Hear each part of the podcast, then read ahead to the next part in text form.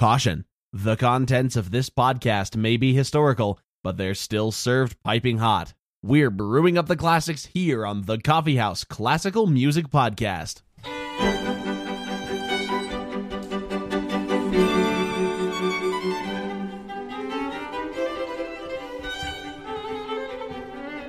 Hello and welcome to the Coffee House Classical Music Podcast. My name is Asa. And I'm Allison. As we promised in our last episode of Haydn's biography, we're now going to take some time to explore several examples of Haydn's music. We'll start off this week with the String Quartet in G major.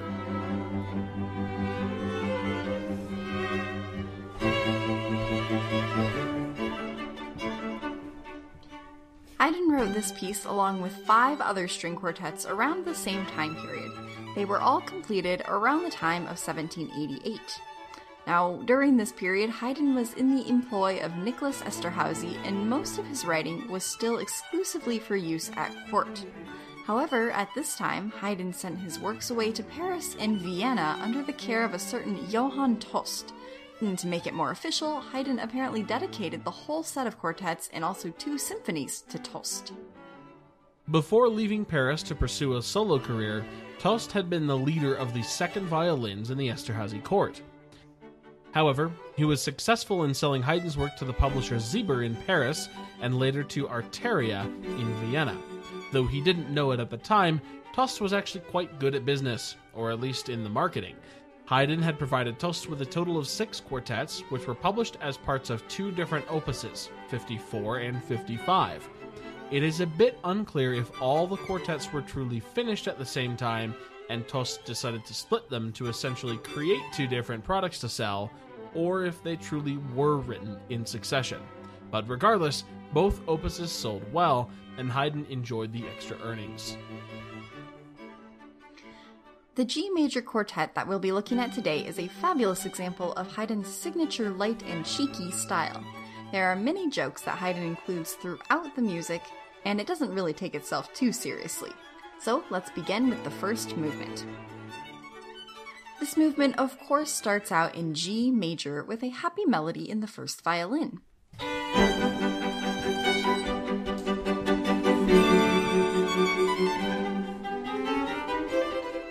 And of course, since we're dealing with the classical era here, this movement is in sonata form, which means we have a second theme as well, also in G major.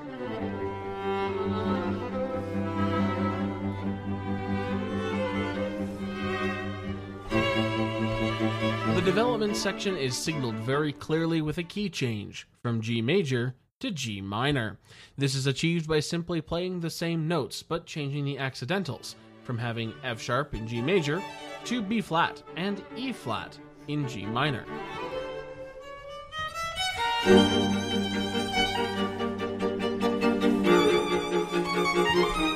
This is a very slick transition. It's fairly common for a development section to start on the fifth of a home key, which in this case would be D major. But Haydn, being the musical experimentalist he was, gave us this little surprise. It's the same notes, but it makes your brain stop and think because of the tonal change. This minor moment doesn't last long though. Just a few bars away, Haydn has taken us to an entirely new key of E flat major, which is the sixth of G minor. He does this in the matter of a few beats right here.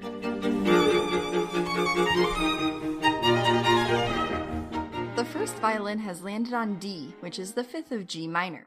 There is then on beat 3 of that same measure a little downward action with C sharp, which is also expected in D major.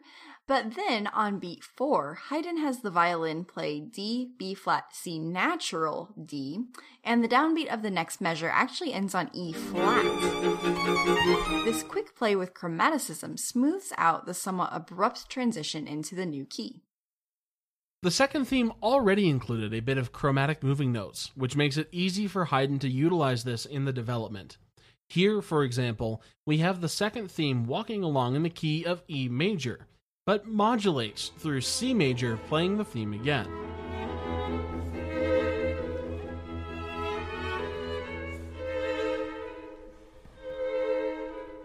We then get some dueling strings with cascading 16th notes from the first violin to the three lower voices.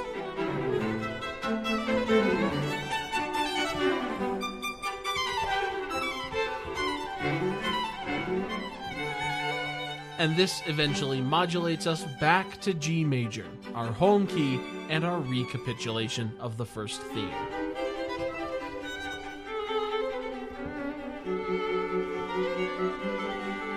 Then have a little coda section where the 16th note action really revs up. Haydn does some nice sonic writing here with the outer voices of the first violin and cello moving in opposite directions with the 16th note scale than the inner voices of the second violin and viola.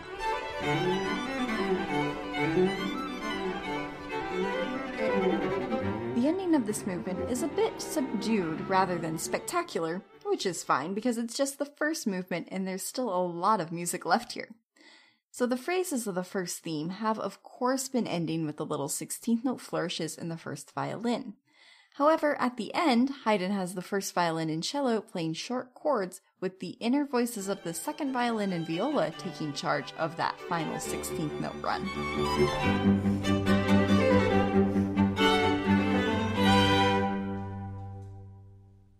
Now let's move onward to the second movement. This begins not in G major, but C major, the fourth of G, which is very common. It still sounds harmonically like it belongs, but it's not so repetitive to the ear.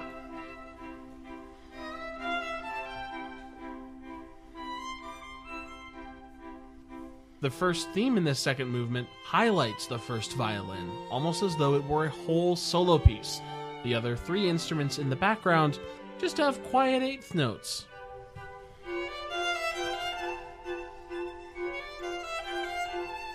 This is a bit of a silly theme, even though from first listen it might sound like a more serious movement due to the tempo and the steady eighth notes in the background. This is probably just one of Haydn's jokes.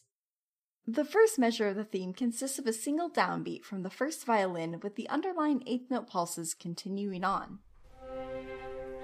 And this is followed by what appears to be the actual start of the theme with a 5 to 1 jump, followed by a cute little eighth note line that ends on D, the second of the key, which then seems to be setting up some sequencing.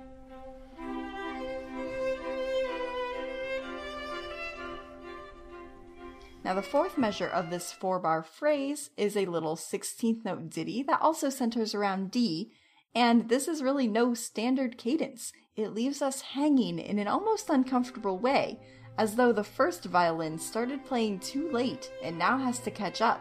Again, seemingly a joke on Haydn's part. In the next phrase, we've actually gotten the sequencing that had been set up, now going from focusing on D, the second, to E, the third. And the first violin actually starts the eighth note melody on the downbeat of the first measure, where it's supposed to be.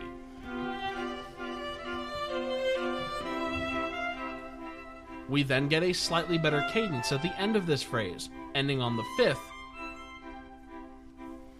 However, we had been focusing on this fifth chord for both the third and fourth measures of this phrase, so there's no real chord progression all in all, it just sounds a little silly when you actually stop to think about it, and it defies your normal expectations of what a phrase in a classical era piece should be. What is genius about how this, however, is if you don't care to listen deeper into the music for this joke, it still sounds harmonically pleasant and could pass as normal. In contrast to the soloistic violin of the first theme, our second theme doesn't really include the first violin at all. Rather, it is actually slowly building a chord as each instrument takes a staggered entrance. We start with the viola, move down to the cello, and end with the second violin.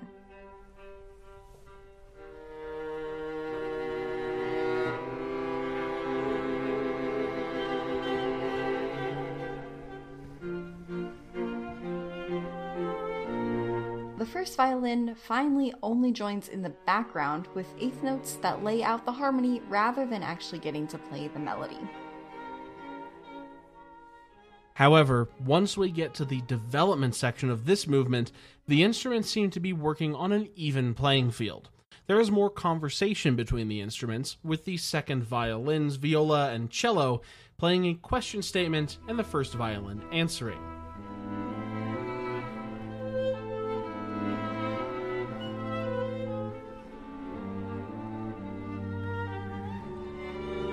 And we also get the first and second violin working in tandem, playing the same rhythm, either a fifth or a third apart.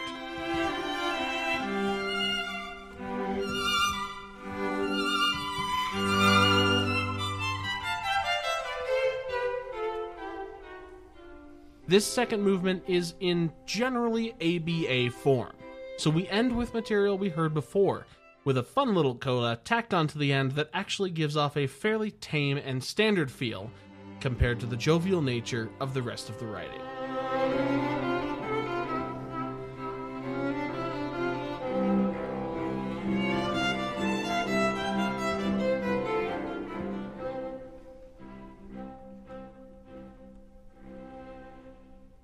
And with that, we're moving on to the third movement now. For the third movement, Haydn again plays around with our expectations of what a phrase is.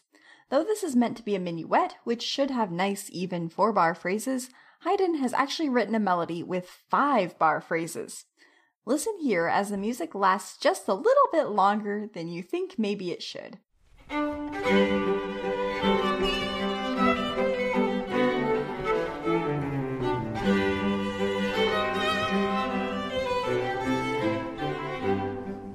In contrast, the trio section of this minuet and trio is written in classic four bar phrases.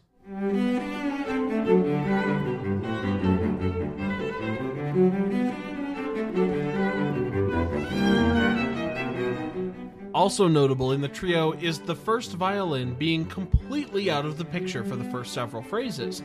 We have what is essentially a trio playing in the trio. Get it?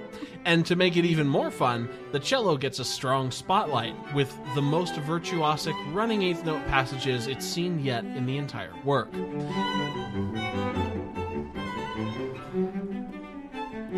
When the first violin finally gets to enter again, it's just in small little replying eighth notes to the cello's grandiose lines.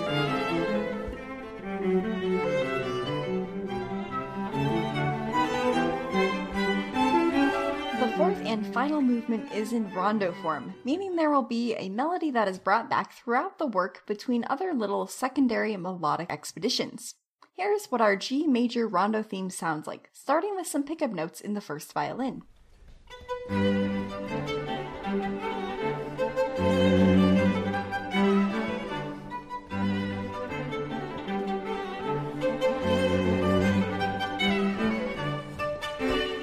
Liberally uses 16th notes to decorate this melody. Though not exactly a musical joke, it does add a jovial quality to the music.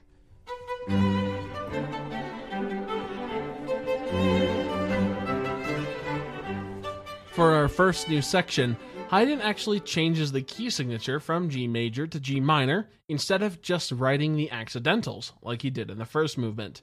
This is a clear differentiation of the sections. However, G minor is not the key we end on.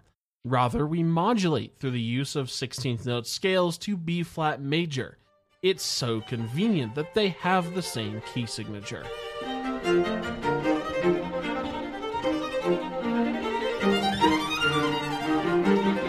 After a brief reiteration of the original rondo theme, Haydn then takes us down a darker path by actually playing the rondo in a minor key, but it starts on the same B natural pickup notes that the original theme did. So since we know we're not using B flats, we know that Haydn isn't playing this back in G minor. In fact, he's actually changed the tonic and is playing in B minor, which is just around the circle of fifths from G with two sharps instead of one.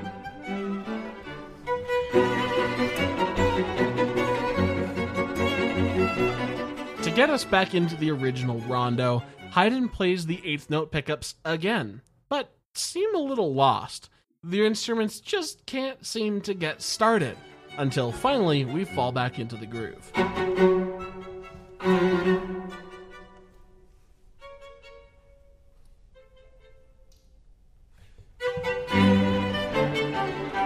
As we round out to the end of the piece, the writing really amps up in intensity. Instead of just the first violin playing 16th note decorations, we have the violin and viola playing wonderful continuous notes, followed by the whole quartet joining in on the 16th note fun.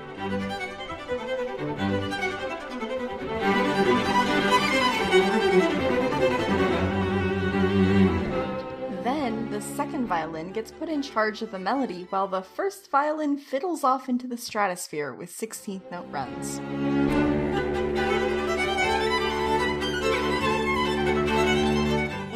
Finally get to the end of the piece with one of Haydn's favorite jokes, the quote, end as beginning. So he actually ends with those exact same pickup notes that we've been dealing with throughout this movement, but since it's the end, they don't go anywhere.